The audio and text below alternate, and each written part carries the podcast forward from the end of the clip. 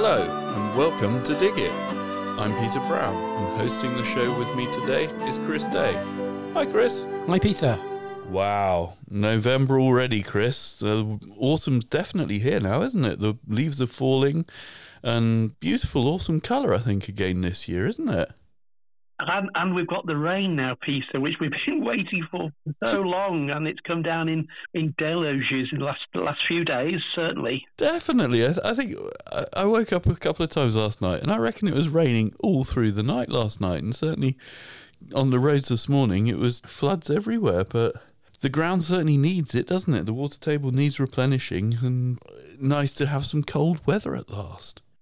Indeed, and this all comes on, on, on the track of the you know this Met Office warning that uh, we've had one of the obviously the, the driest warm sorry the seventh warmest October on records, which in itself is is quite amazing in a way because mm. how, how obviously back in July we had those record temperatures as well. But uh, I suppose first of all, Peter, we, we, we, perhaps we we better do a little bit of an apology that we are a little bit late with our uh, Dig It podcast this month. Yeah, I suppose so. So sorry, everybody. Yeah, we we, holiday season and um, illnesses have kept us busy for the last week, so we're a, a little bit behind schedule this week. But we hope you bear with us and enjoy the show anyway.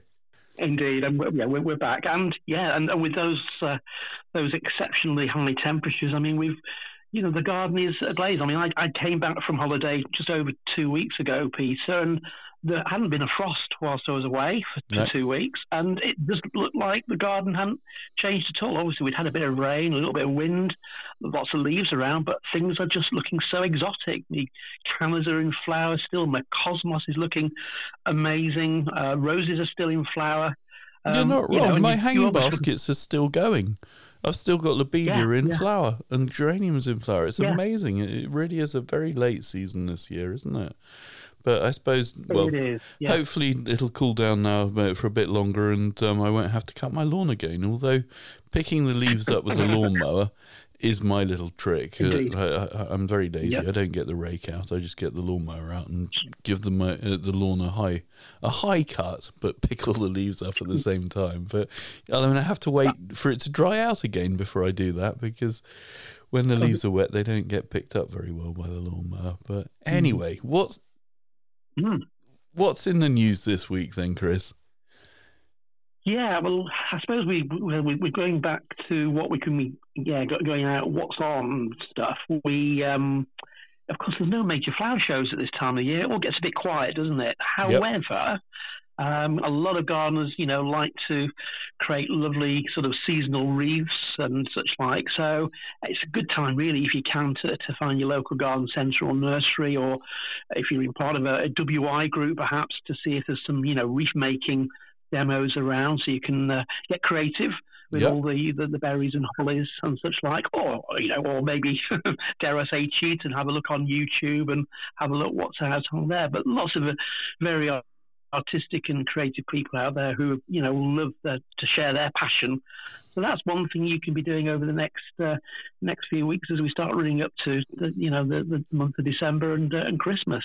Yeah, that's very true because I know uh, one of the things that I always think look really nice is um, really good use for leyland is chop back mm. your leyland and turn that into a wreath because the obviously the foliage lasts for a good long time, and it's a bit different from holly. Indeed, it's a nice, it's a nice contrasting colour as well, isn't it? If you've got, it's a nice green and uh, obviously strong growing, and uh, yeah, will set off your your holly and your yew and all the other sort of things you might want to use there. I tend to like to use things like uh, uh, a little bit of aucuba, you know, the, the spotted laurel. That looks quite nice and bright. Yes, that's a good and, uh, idea. Got, and it's it, it is colourful. And I've got quite a vigorous plant in my garden, so it doesn't. Uh, I don't prune it during the during the summer. I wait until you know early December to to take a few pieces off, and the plant doesn't mind it. And obviously, I'm getting, getting a few bits of uh, of uh, attractive natural foliage at, at, the same time. That's a brilliant idea, and yeah, I mean certainly my laurel hedge just grows like anything, even though I don't care for it at all. And it's, it's it's one of those good plants to chop chop back, isn't it? That's it. And um, it is indeed. What what other things we got going on at the moment? Yeah, so um, we've got a couple of diary dates, uh, Peter. Uh, Monday, the, the 7th of November. I spotted this. I thought it was quite, quite a nice talk over in Rewilding. It's over at uh, Rewilding at rural Enfield. Obviously, Enfield, home of Capel Manor, uh, the very famous horticultural college there. But they're they're doing a an interesting uh, look at the, the explaining how the combination of the natural flood um, management and rewilding is helping to improve the the natural habitats in the uh, the, the Enfield Chase area. It's okay. uh, it's an online event, um, which is good, um, between six and seven p.m. So I will we'll put details up on the on the show notes on how to find out more information. But it's basically organised by the London Garden Trust uh, mm-hmm. org. So that's that's quite good, and yeah, and I think it's rewilding is sort of the buzzword at the moment, isn't it? Um, we're well, all sort of thinking about it, and then a little yeah, certainly. I mean, the, the local, I'm going to say floodplain down on the River Nene here in Northampton. Um, I'm going to say five years ago, probably 10 now, um, they dug a, load of what I thought to start off with when I first saw it were just going to be like little streams effectively running through this mm-hmm. old floodplain. But now, mm-hmm. several years on, it's just a mass of reeds and wildlife, and you get hundreds of birds in there, and it, it's it's done really really well. And I guess the idea is is that the water gets to seep back into the watercourse mm-hmm. uh, from when the flood uh, the floods happen, and obviously in the spring and the summer and the autumn, there's just enough water in the sort of streams that they've cut to keep everything alive and growing, and yeah, it, it does really, really mm. well and looks really attractive. So I'd definitely be interested mm. to learn a bit more about that. And what else we got in the diary? Yeah, indeed. Yeah, so uh, later in the month, um, Thursday the 17th of November, um, Gardens of My Life with Arabella Lennox Boyd. Now, a lot of our listeners might know the name Arabella Lennox Boyd because she's a very prestigious uh, um, uh, garden designer. I, I, was looking a little bit at her uh, CV. She's created over 400 gardens over uh, 50 years, wow. which is quite amazing itself. But she's yeah. Um, but she's also created them for the for royalty, for aristocrats, including Sir Terence Conran, and pop stars, including Sting. So she's well respected in the, the gardening world. Um, okay. She's been to the, the RHS show. So it sounds a really good talk. And again, it's a, it's a, a streamed live uh, production as well. Um, and it's all part of the National Garden Scheme, you know, the good old NGS. Yeah, yeah, the yellow uh. They have an annual. That's it.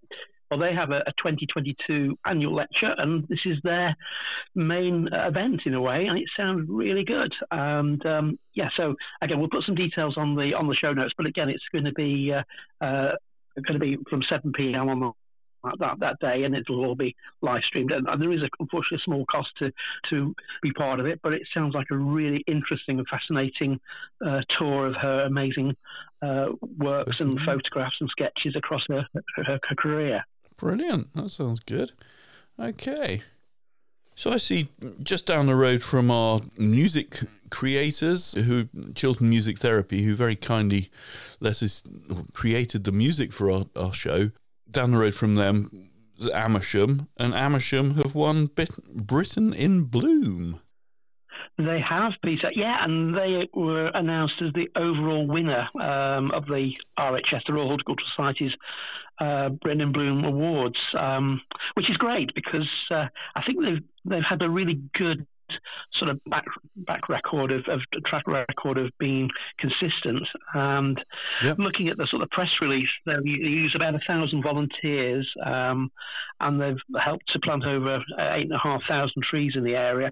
But of course, it's all about you know spectacle with Britain in Bloom. It's all about flowers too. So lots of wonderful uh, colour used there as well. So yeah, I mean, it's really good that it's you know it's uh, obviously uh, fairly local to the garden centre here, but also it's uh, um, quite a you know it's a real spirited community effort. I think that's what Britain in Bloom really was designed to do, and I, think it does it with great uh, buckets of uh, enthusiasm as well. So well, well done to, to Amersham for their success. Yeah, it certainly does, and I mean they must have had to work doubly hard with this summer's weather and the fact everything was drying out. I bet they were doing masses of watering to keep all the bedding alive, but and equally the mm-hmm. um, trees as well would have need needed some water over the summer. So hopefully, they've all managed to take root and um, eight and a half thousand trees. That's a lot of planting, isn't it? But it is a lot of lot of aftercare too. So yeah, absolutely right. And uh, yeah, so well done to them and and, and to the ongoing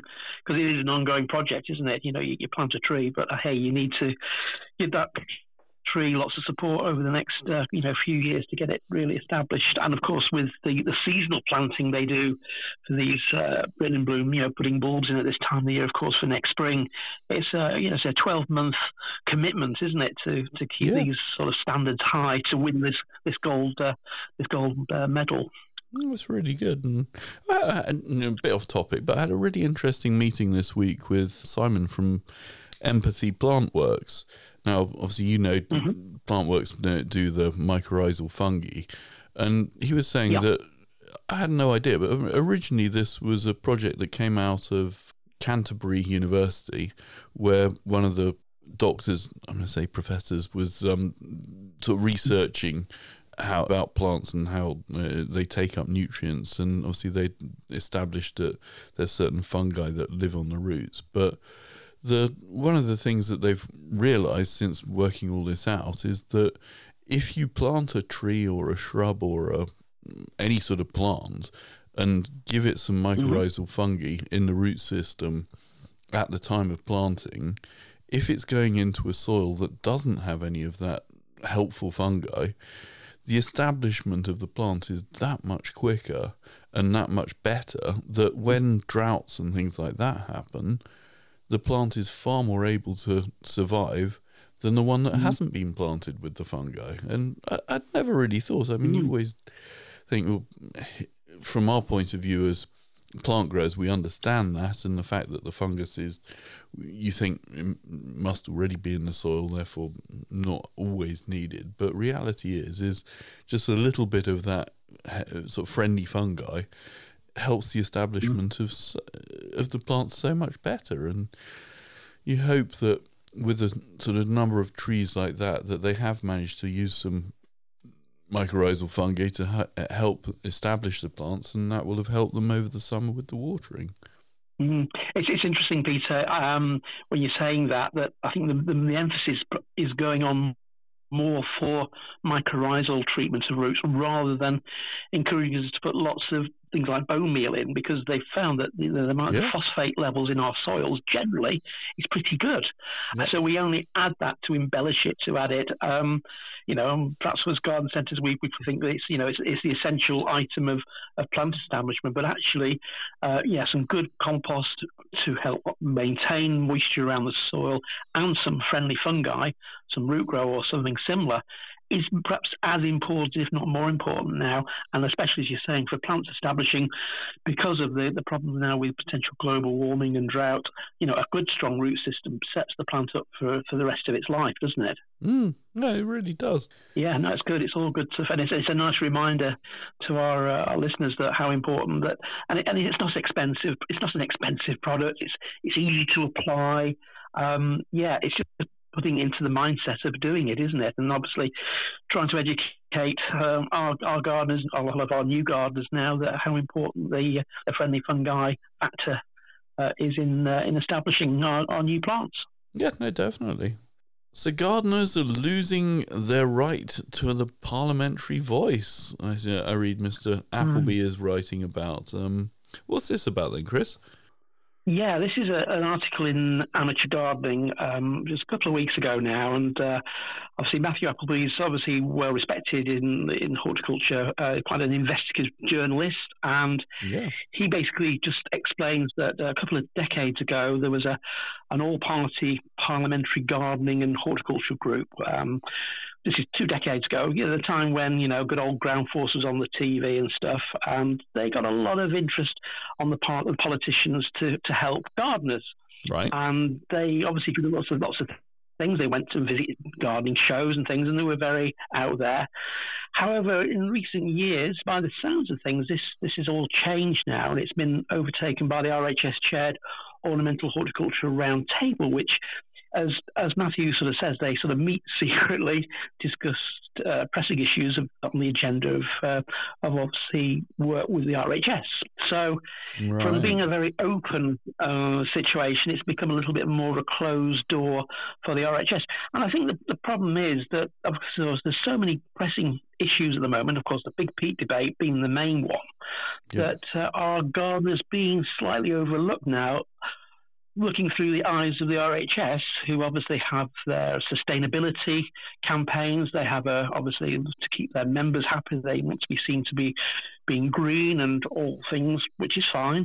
However, we've got the horticultural trade, you know, us as garden centres, nurseries, who are on the other end of the scale, who obviously are seeing peat or the removal of peat from our industry as a major setback, um, because obviously yeah. the peat-free re- replacements are just not fit for purpose in many cases. So I think it's a big debate that really are we are we being well served in the, the, parliamentary side of things. Now, in view of the, the massive uh, raucous we've had parliamentary MPs, MPs, and prime ministers over the last few months, that's probably not surprising. But I think we need uh, we need a little bit more of a, a, grounding now to get a little bit of sense of what's going on, and a, a better representation for the likes of the horticultural trade, the HTA, who obviously know that a lot of their members still want the use of re- reduced numbers of, of peat-based products so they can grow certain things. I mean, like we were saying the other podcast piece, you know, like growing ericaceous plants, growing mushroom crops. Yeah, um, and your Venus flytraps. Propagation. Hmm, yeah. That's yeah. it. Yeah. At, so, at the end of the day, I suppose the other question is, is if our European friends over the river, uh, mm. well, over the channel, should I say, um, uh, are, are, able to grow all of their plants in peat. What happens when we want to import them? Because presumably, as garden centres, we're not going to be able to sell those plants because they're in peat, and we can't sell peat. So, are we going to have to then repot everything into peat-free composts, which would just be absolutely ridiculous. That won't work. I mean, it'd be uneconomical. Mm-hmm. Um, do we just end up selling bare root plants in the future? And I can't see that working either. I mean, pansies that have been plug grown and what have you, mass produced in, say, some of the Dutch sort of growing houses. Mm-hmm. I, I just wonder how it's all going to work. I mean, maybe just my ignorance and lack of research has but I don't even know whether we're banning peat sales in the garden centre industry yet on the 1st of January 2024 or whether we're banning them on Christmas uh, or 31st of December. I mean, we don't even know yeah. that. And I mean, it might just yeah. be I missed that sort of update from the HTA or the, the GCA or one of our trade bodies. It doesn't seem very thought through yet. And like you say, if we're now mm-hmm. taking parliamentary decisions that have been all made behind closed doors by a body that does yeah. represent a small sector of the garden centre industry, I'm not trying to say the RHS mm. are a, a, a, bad body at all. They're a wonderful foundation. However, they're mm. not growers. They're not the industry as a whole, they're a, a, small sector of the industry. And I think if you're going to get a balanced viewpoint, you've got to take a balanced input of where the ideas are coming from. I would, yeah, I'd absolutely agree with you, Peter. That's you've got it spot on there. I think that's it. It's, it's, a balanced approach, and the problem, of course, is we know we know from our customers, and we know obviously all the new gardeners coming on board uh, from from COVID times that uh, you know the compost is the start is the building block if you have success with your plants, your seeds in good compost, then you, are away. If you're having permanent, regular disappointments, you're going to be put off. And I think that's the real problem, isn't it? The disappointment factor of the, the new gardener with this problem with the, the peat uh, issues we face. Mm. And uh, you know, we need to. I think we need to see some improvements there. I'm sure that's behind the scenes. That's probably going on as we speak from our growers of, uh, sorry, our producers of compost. But I think that's the thing. But if if if we can get a little bit more of a, a better better picture and a a more structured vision of what's going to be happening, then I'm sure we'll all be a little bit more happy and, and less confused, perhaps. Well, that's it. And I mean, we're not talking I mean, the likes of Scott's and Westland and Bord na Móna, they're not small companies. They're big, no. big, big multinational companies. And ultimately, the UK gardening industry is a good hobby sort of sector to have as a mm-hmm. uh, as a, a, keen interest for the public, and you just think, well, if you're gonna effectively stop us using peat as a growing medium, then fine, but we needed to have found an alternative. And I mean, people who generally are growing plants and trying to make vegetables uh, to grow to eat, those sort of people mm. aren't the sort of people who are going out willingly trashing the countryside and uh, sort of pulling up hedgerows and mm. we're growing things that that's what we like doing and exactly. to, uh, to stifle us like this it just seems yeah. a little bit interesting yeah and i wonder what the what it's going to do to our hobby and our business i mean it's a bit worrying isn't it Mm. Yeah, I think one final thought, Peter, on this, and I'm just again, I'm just uh, reading Matthew Appleby's re- report here. He's he says about the RHS that it's a membership organisation and has no mandate to represent all UK gardeners. However, of course, the government do, and I think that's the thing, isn't it? You've got a small obviously important and um, quite uh, influential little group, and I think the whole bigger picture needs to be looked at. So, fingers crossed, that'll happen. Um, hopefully, hopefully, yes. Well, you know, that's it. That's soon. That's why we're a um, democracy, um, Chris. We've got to keep on hoping it, that we can have a debate. We, we have, yes, yes, yes, yeah. Excellent. And our friends at Garden Organic have been in the headlines as well, haven't they? They've got a well, they they've got a new landlord. I suppose is the best way to describe it. That's right, Peter. Yeah, um, obviously Garden Organics over at uh, Ryton uh, near, near, Coventry. Um, obviously well known for their, their, their heritage seed library, which of course we we chatted uh, to their main librarian, didn't we, back at the beginning of the. Katrina, that was a brilliant interview. I really enjoyed that, and I had no idea well, she helped us understand how sort of you grow seeds and stop them crossing with each other, and all. It was a yeah, really good interview that one. I really enjoyed that. Fascinating. Yeah. So so basically, what's happened is the um, the, the Garden Organics have had obviously a bit of a financial difficulties back in 2019. They ended up having to, to, to sell their entire 10 acre headquarters to Coventry University, and now they're to help to reduce its running costs. Now the charity has become a tenant of the university and is basically a landlord of the businesses. So, so they're basically still there doing their thing. They've got a new one acre demo garden, uh, which you can view. Um, I think you have to book to, to look round. So it's, it's in good, safe hands. It's had, just had to obviously reinvent itself in these these financially you know challenging times. And this article was in the uh, the uh, Garden News, and I think it's it's quite a strong case that you know they want to succeed and they want to continue. And uh, they've got twenty thousand members, so they've got a good strong following, which is which is great to hear. No, that's really good news. Uh, it would have been such a shame to lose them because, I mean, Garden Organic is a very positive message, and it's nice and positive mm. to hear they managed to survive and they didn't crumble in the hard times of COVID. Indeed, yes. And, and going back to their wonderful seed heritage library, um, I mean, just remind our listeners, I mean, they basically have, have preserved, is it 800 varieties of endangered uh, European vegetables. So, I mean, they have a huge genetic store of, of, of, a seed library there. So, that in itself, you know, needs to be preserved, doesn't it? It's, it would be such a shame for that to be lost to, uh, to well, financial reason. But obviously, yeah. No, massively, and uh, like you say, sort of the, the, it always brings a smile to my face that some of the looking back at some of the vegetables that we've grown from them and how mm-hmm. some are incredibly successful and other ones weren't quite so successful. But yeah, it's, it's just a massive resource of old mm. plants that not everyone can get to enjoy. But it, it, obviously, if you make uh, get in touch with them, they're always happy to help and um, share their knowledge and sort of mm. seeds with you, aren't they? They're, they're, it's a really good and positive uh, mm.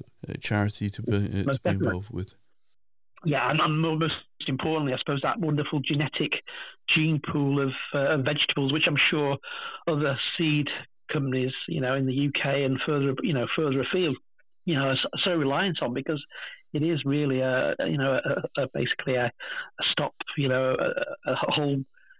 Uh, what's the word? I think I'm, trying to think of. It's yeah, it is like a back catalogue, isn't it, of, of everything which is, has come and gone, and so that to that to be in a situation which is accessible by other seed companies uh, is such a finite resource and must must be preserved. No, definitely. And at the garden centre, for those of you who haven't been in recently, last few weeks we've been working hard on the houseplant area, and we've had a bit of a jiggle around, got a, a few more stands in because houseplants are really popular these days, and it's a a lovely department. I always think to walk through and enjoy. And I notice um, we've got a a lot more sort of green foliage plants in again, which is um, I, I, I like Swiss cheese plants. I always have done. I think they're great, but there's a lot more variety than just Swiss cheese plants in the garden centre, obviously. and uh, um, I notice um, in the uh, news there's uh, a, a, new brand hitting the, the, the, headlines at the moment called Butanic or Butanic Lifestyle. Um, it, reading the article, it reminded mm. me of back when I was in charge of the house plants, and there was a product called Seramis that was brought out. I'm going to say back in. Uh, oh, where are we? It must have been late 80s, early 90s. And it was a I don't know whether it's a forerunner to hydroponics or what, because I think hydroponics. Where are they? They've been mm. about since what the seventies, is it, Chris? Sixties, seventies. Yeah, seventies, early eighties. Yeah, um, I think I think I think the, the Seramis was like a sort of a slightly different departure as a slightly more refined product. Um, yeah. They all sort of work on the same sort of basis though. So you get a, a nice sealed big pot, fill it up with this this Seramis or uh, this uh, expanded light clay aggregate, um, sometimes called LECA, okay. um, which are quite large, and then you basically prepare the roots of your plants. So the roots would be basically washed of their, their compost, whether the compost yeah, yeah. is peat based or peat free, whichever. And then you would then convert the plant from growing in a an inert compost into these clay modules with uh, with moisture and special plant feed. And mm. when it, I remember in the late seventies, Peter, it was really popular. And the great virtue is you had like a little um, little water meter, yeah, um, little water it. reservoir, it was like a, a con- it was a contained pot, wasn't it, with like a a water meter and you used to watch the red line go slowly down and then top it up with a bit exactly, more water. Yeah. And my mother grew yeah. a say a bird's nest fern in her bathroom in this mm. big white pot.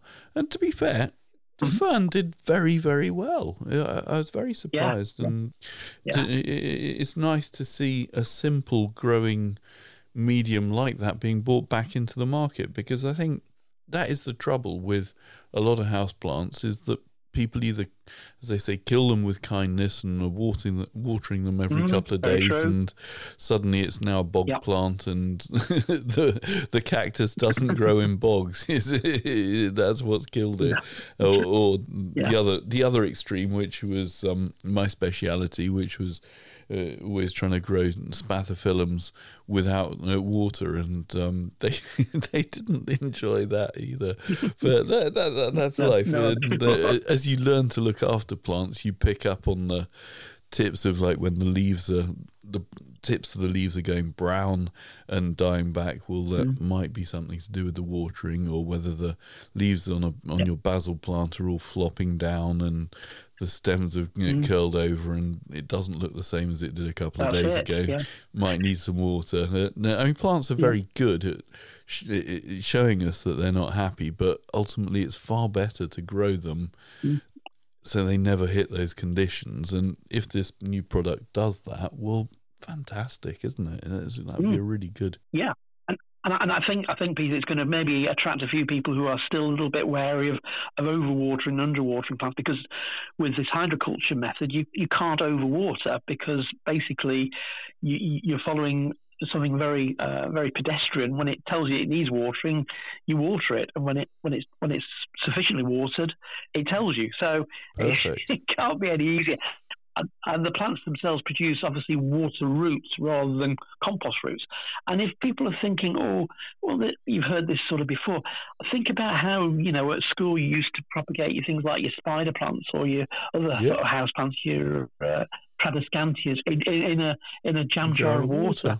Exactly the same principle. Yeah, yeah. Excellent. As long as you keep that water fresh, you know, you, it's the same sort of process. Just given a little bit of a, uh, you know, a bit of high tech now, and with you know, obviously these professional nutrients to make it a little bit easier as well. So I'm, I'm encouraged. I mean, I think one guy Garden Centre, um, Aylett's Garden Centre over in in Hertfordshire. They've they're uh, they're giving it a go in their uh, their plant area, but it'll be interesting to see how it goes. But I have noticed on my my visits around garden centres over the last few months that you do, you are seeing more plants just growing in water.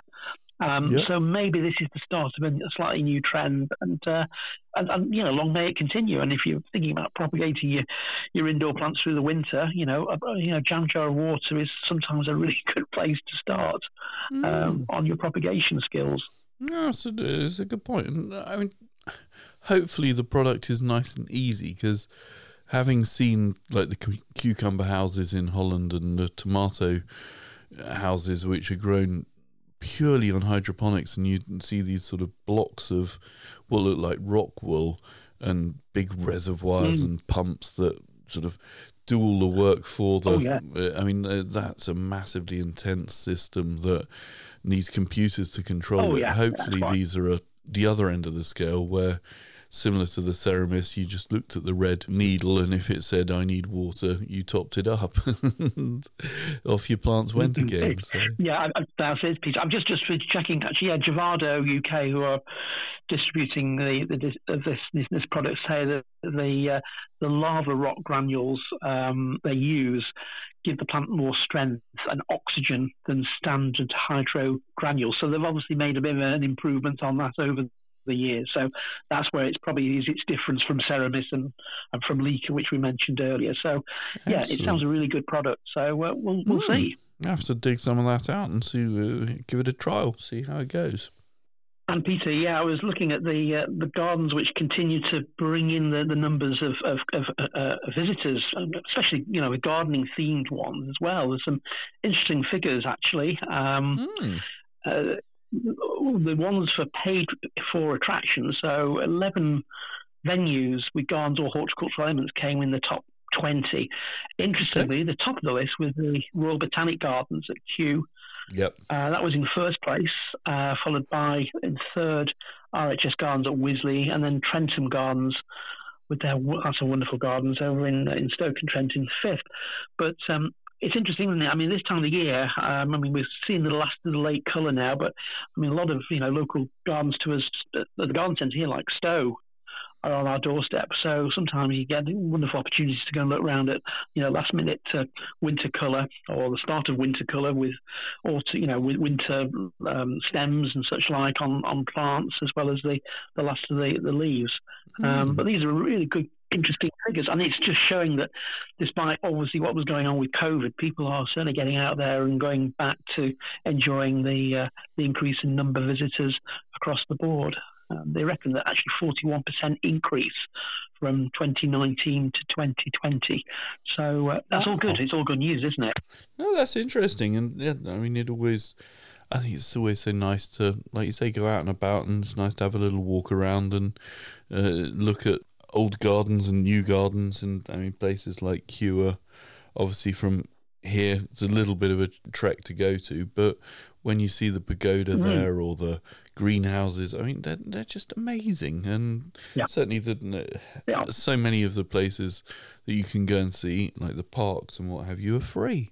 And it's just, I know a lot of the Indeed. museums yeah, are free, but equally, when there's so much open space that you can go and enjoy mm. as well. That, that that I mean, the Peak District, just go for a walk up there and walk up the top of a hill, and you get the most amazing views. And it's it's ama- it's brilliant, isn't it? And like you say, sort of nice to see that the gardens are well up there on the choice of things for people to do. Yeah, and just thinking about that, uh, visiting gardens, Chris. I mean, this time of the year, you often see sort of spectacular light shows being put on. I know around us we've got obviously Waddesdon and Blenheim Palace that both do it, and I noticed you found mm-hmm. another one um, in Leonardsea or Leonardslee, uh, not somewhere I'd heard of before. yeah, down in over in, in Sussex. Okay. Yes, yes. So that's that's an that's an amazing garden down in uh, in Sussex, and well known for its rhododendrons and its evergreens. So it's got lots of structure in its garden. But they oh. they're putting on a wonderful light show, um, which I think is the first time they've done that. But I guess you've got a lot of the RHS gardens as well. Uh, Rosemoor down in, in Cornwall, and sorry in Devon, and yeah. we've also got obviously the the RHS gardens at um, at Wisley too, which obviously put these amazing light shows on. Mm. Have you ever seen? Have you ever been to one, Chris? Because I'll be honest, I haven't yet. It's something that I've been meaning to do for the last few years, but they're not cheap. Uh, many of these attractions, and you just think, mm, no, it's a bit of a journey. But have you actually seen one and enjoyed one yet? I've seen. Uh, I haven't actually been to one. I've seen lots of wonderful photographs from from Waddesdon, from I think one of our, our members of, of, the, of, of staff at the, at the garden centre. Quite a yep. few people uh, within our, our teams have, have, been and, and go back year after year. So there is a, definitely a draw. Okay. Um, and obviously with, with COVID, I think that would agree with yeah. So it's on the list certainly. It'd be nice to perhaps do that this. We'll, we'll have to make more of an effort this year, Chris, and make sure we book somewhere up, yeah. and then we can compare notes and see where's best. Uh, Indeed, yes. We'll, we'll yeah, sounds good. Cool. But, uh, yeah, a good, a good exciting way of seeing a garden in a totally different light, literally. Yeah, definitely. And just thinking about lights, um, obviously very close to bonfire night now, and I know historically I love a good mm. fireworks show and always try and put something on mm-hmm. for the uh, friends and neighbours. But something that I sort of always like to remind people is if you're having a good bonfire, to try and build it the day or so before you light it, so you're moving all mm. of this stuff out, and because hedgehogs have obviously now the weather's starting to cool mm. down, mm. we'll be looking for places to hibernate in the winter. And obviously, they like places like bonfire piles. And you just think it's such a shame when um, mm.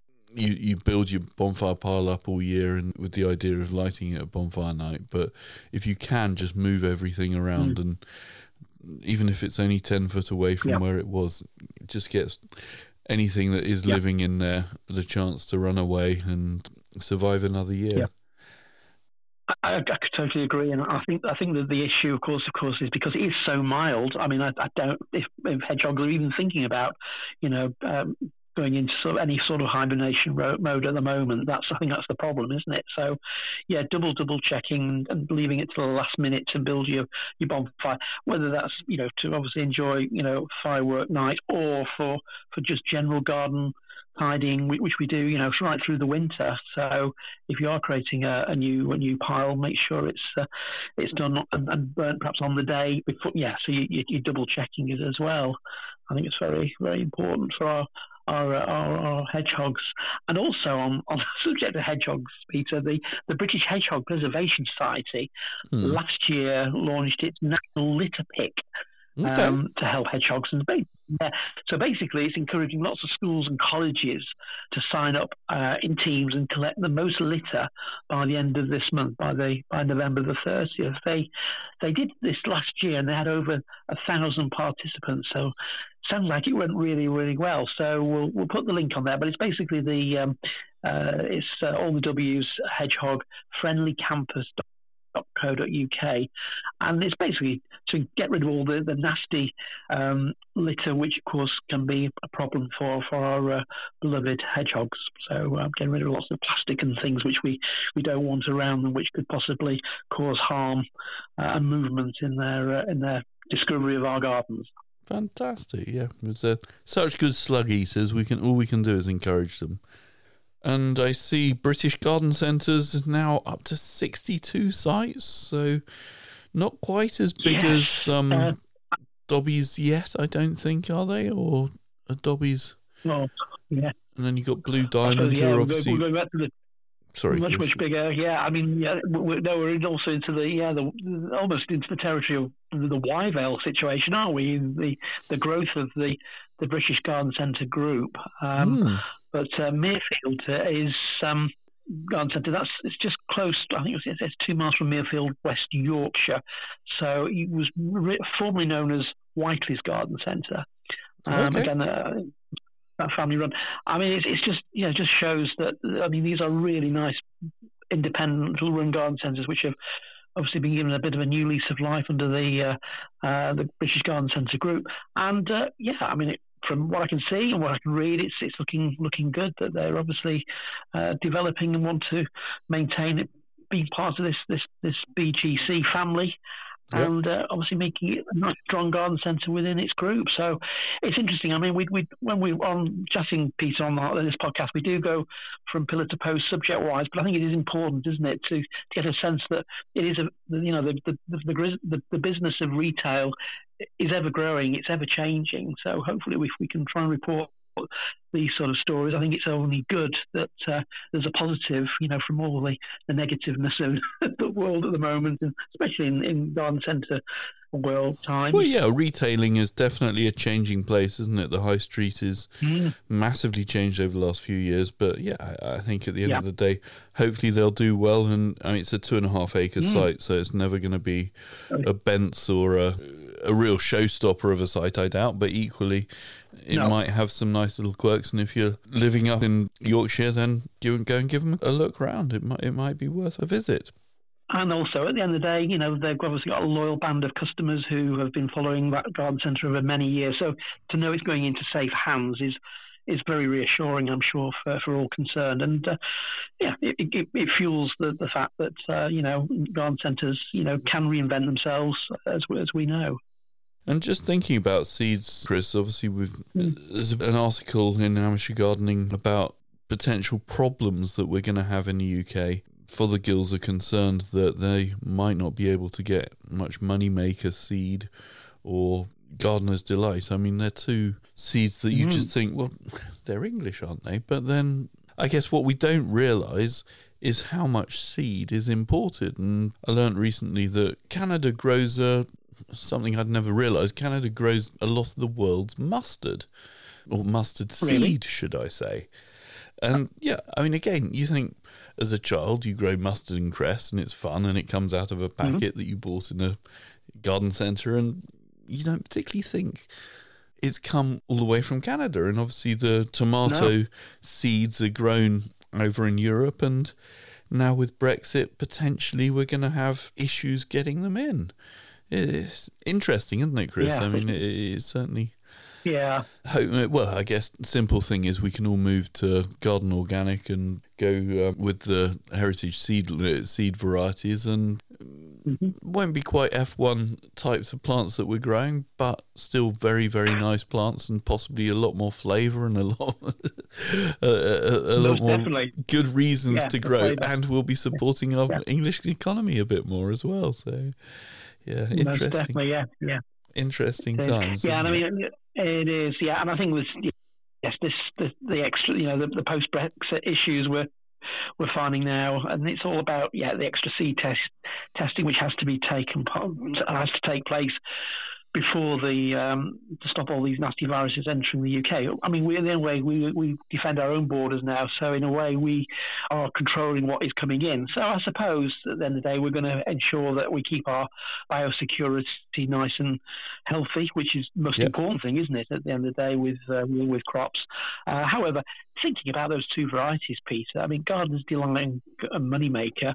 I mean, Garden's Delight, yes, for flavour, for, for growing, but Moneymaker is, I mean, it's just so such an old variety. I mean, I know it's it's popular because it's named, but so many more improved varieties, like you were saying, probably from the the seed heritage library we could grow, or some of some of the better F1 hybrids now. Um, I mean, Moneymaker, if that I'm sure it won't disappear, but I think Gardener's Delight must never disappear. It's such a, an important variety in uh, in what we grow uh, every summer. Mm. And it's a nice tomato at the end of the day. It, it does well. It's an easy one to grow, mm. and it'll be a shame if next few years we do struggle to get it. So, jobs for the month, Chris. What do we need to start thinking about hmm. doing? It must be um, well, it, autumn's, as we know, leaves are falling, so it must be coming into root season, isn't it, soon?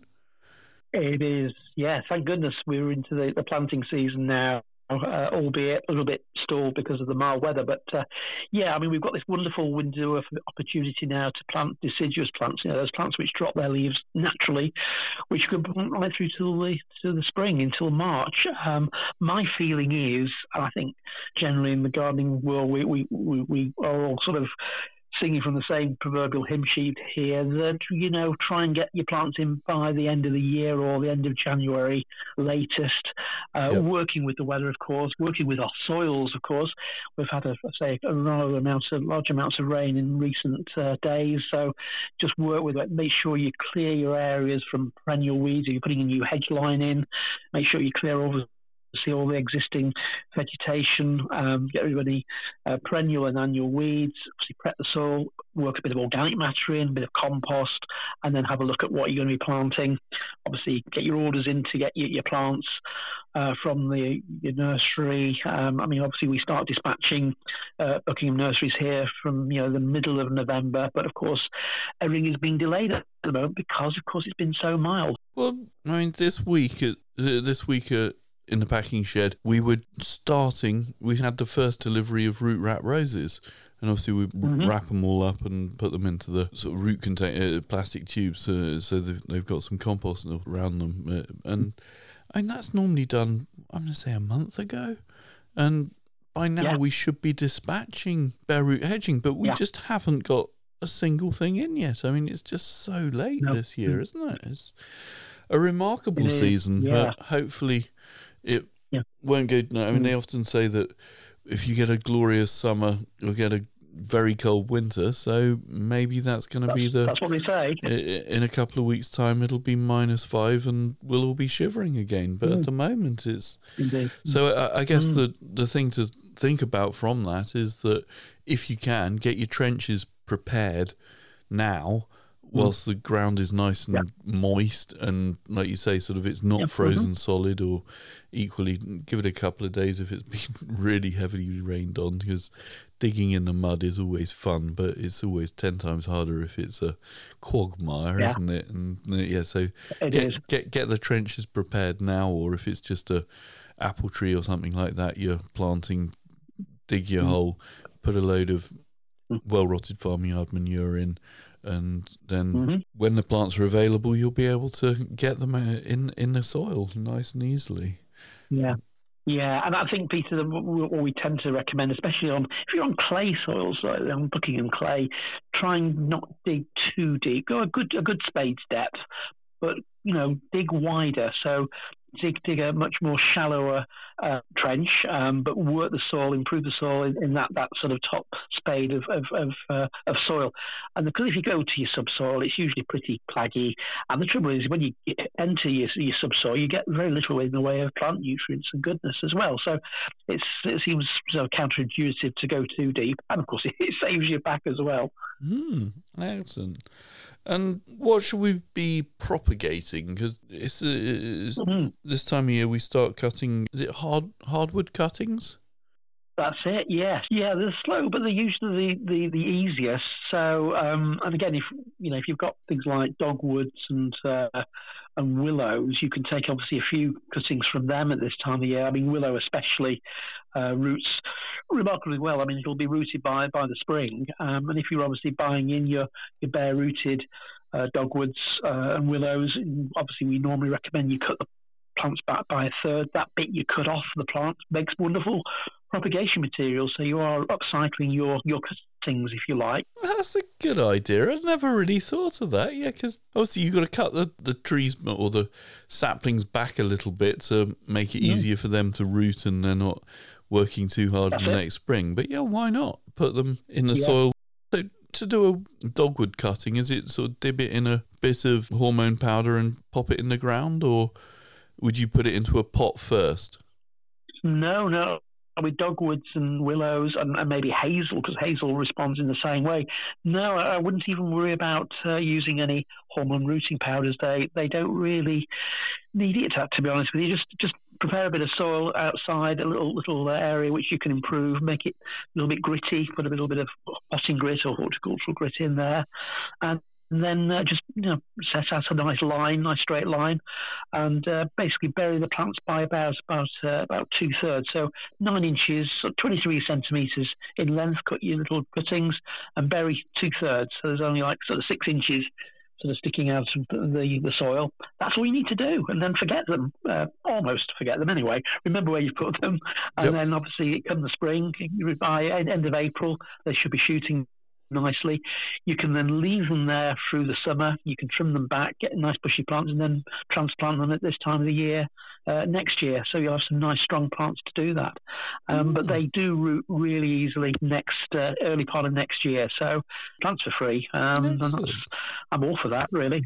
Yeah, definitely. And the dahlias are still going, aren't they? I guess because we haven't had our frost yet, they're still looking lovely. Uh, normally, this time yes. of the year, we should be thinking about sort of digging them up, shouldn't we? That's it. Yeah, I mean, you know, the, the, the textbook way is that traditionally dahlias come late October and November get frosted. They go a lovely blackened colour as they as the frost hits them. at that point, you then lift the tubers, dry them off for a day or two, and then store the tubers in uh, in, in, in, in well a variety of materials. I mean, shredding newspaper or sawdust or or some uh, you know good quality peat-free compost you've got handy, and just store them over winter. Um, a lot of people um, don't do that. They just basically leave them where they are and let the plants naturally die down okay. and take a bit of a chance. And I think I'm going to do that this year, Pete. I'm going to give a batch. I've got a nice little grouping of, of dahlias in the garden. I'm going to leave the whole batch and see how they fare. Um, mm-hmm. They've performed really well this year, but it's only been in the last sort of eight weeks they've been of any of any value. They really struggled in the hot weather, even though I was watering them. They didn't do particularly well, but they their comeback was really late August, early September when they started to do their thing rather well. Um, so I'm sure there's going to be a lot of people in this predicament. So uh, whether you lift them, well, if you lift them, they need to be blackened by the frost and then lifted carefully. If you're going to leave them, then just make sure you put some labels to remind you where, where you've left them. That's a good point there. That's great. So, uh, come, come this time of year, Peter, there's a few things we can be doing in the, the greenhouse or in uh, our little small plastic greenhouses. Um, yeah, yeah. Sowing a few broad beans, uh, Aquadulce would be good. Um, okay. Obviously, you, you just you just want to germinate them really and just have them overwintering. Um, you could do the same really with uh, your strawberry crowns as well. We, I know we're waiting for those to come in at the garden centre here, but bare root strawberries are a really good way of, of building up a, you know good numbers. And if you want a nice early crop for next year, then pot those up into something like five or six inch pots in a nice good, good quality free peat free compost. And then again, make sure with strawberries you don't pot them too deeply. They need to be just slightly raised uh, from the, the crown needs to be uh, slightly above the soil level there. And the other thing, of course, you can sow now if you haven't already done um, sweet peas. I've got to do mine in the next few weeks. I've not. I've, I missed out the boat from being away, so I've got my sweet peas to sow. They can be sown now.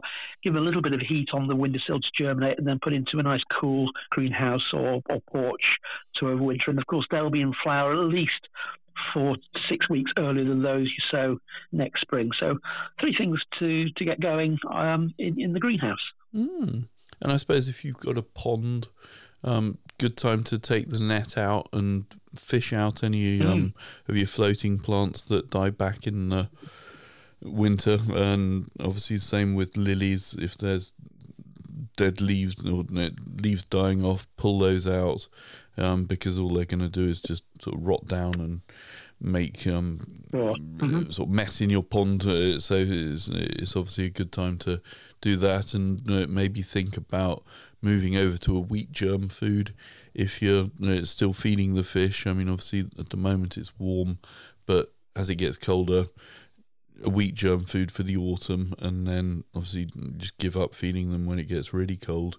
But think about yep. preparation for making a hole in the ice and making sure that you can keep the oxygen in the water. But ponds, obviously, this time of year are generally clearing up if they had green water in the mm. summer, mm. and um, yeah, just a good time to give your marginal plants a little bit of a clean up, pull the old dying off leaves and dead leaves off them, so that again that doesn't all fall into the water and saves you cleaning it up next year.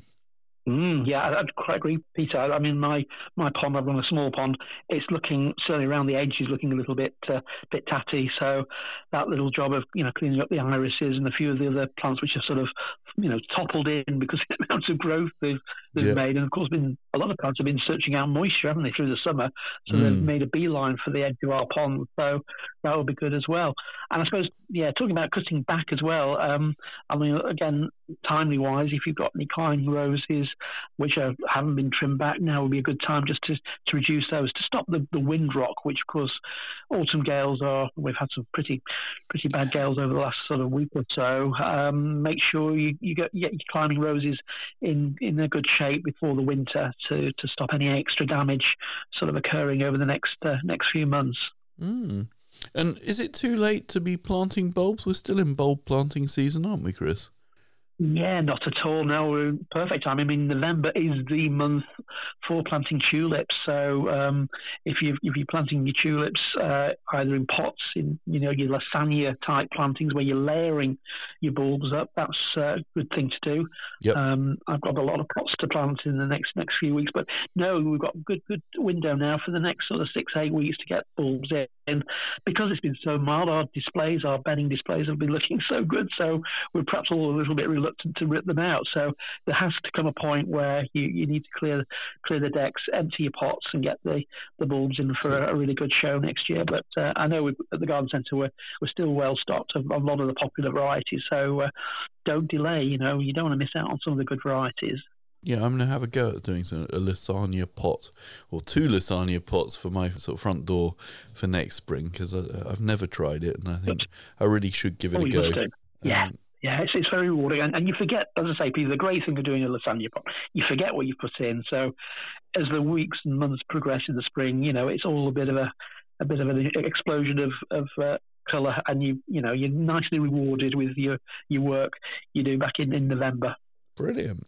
And anything to do with house plants? I mean, obviously, cut down the watering a bit, I guess, this time mm. of year. And any uh, sort of planting of house plants we should be thinking about? Yeah, I mean, I think I think Peter, a lot of people these days are having a go at either creating a, terrarium or bottle garden. Um, they're becoming okay. really, really popular again, and uh, yeah. it's it's worth knowing that there's a nice range of, of smaller, usually about six centimeter, what we call top house plants, which are designed. Mm purposely for growing yeah. in terrarium. I saw them in houseplants the other day. They're they're lovely little miniature houseplants, mm. aren't they? Sort of nice mm. to see them, and yeah, I guess they perfect yeah. for terrariums and little planted arrangements.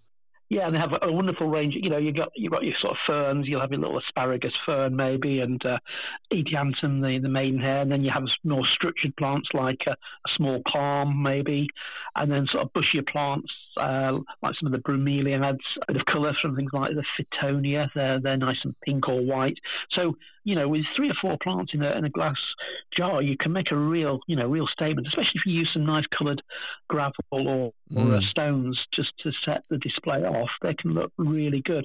But the great thing is, you you know, your imagination can, can run riot and you can create some really nice displays. And I know uh, I know the houseplant team at the Garden Centre have been doing some really interesting mixes, which is great and that's what it's all about, isn't it? But add your own individuality to your your displays, and uh, and of course, if you don't like it, if it, if it overgrows, you can you can change it. It's a, it's a real, uh, you know, a, a, movable feast. I think is the thing, so, and it works pretty well.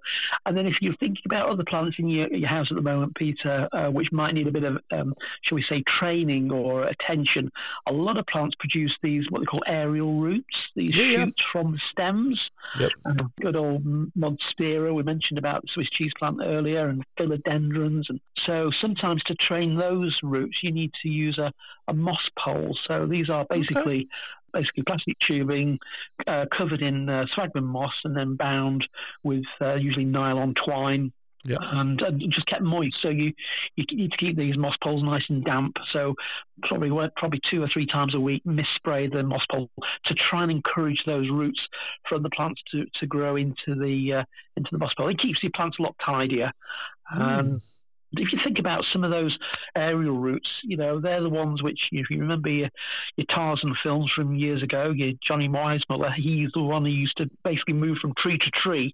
He yeah. was actually um, not ropes such, he was actually on these amazing aerial roots, from, you know, moving from plant to plant. So they are very, very strong. And uh, certainly my Monstera at home here produces an amazing amount of these aerial roots, which of course just need to be kept captive they tend to move everywhere and everywhere in your in your yeah. Room. They go out, outside and down the side of the pot and all over the place, don't they? But it, it, like you say, sort of you can train do, them into into a central place. It keeps the whole plant a bit tidier and mm. stops it growing sideways a little bit, but not always. a little bit. Yeah, so do that. Yeah, Brilliant. Well, thanks for those tips then, Chris. And uh, as always, a few more jobs to do, isn't there? But um, just yeah. thinking, moving forwards, our next show is it's a bit of a cracker, isn't it? We've got Alan Down, the HTA, or the new HTA president, should I say, coming to chat to us. So looking forward to listening to that. That should be a good show. It should indeed, yes. It will be uh, coming in the next next couple of weeks, and uh, it will be great to, to, to, speak to Alan and find out all his interesting, amazing, interesting career path to uh, to his, his, current position of HTA president. Yeah, what definitely. an achievement! Well, he's a nurseryman. He was a propagator. I mean, he's got some fascinating tales, and obviously done quite a bit of travelling and photography as well. So definitely, he's an interesting well. person yeah. to yeah.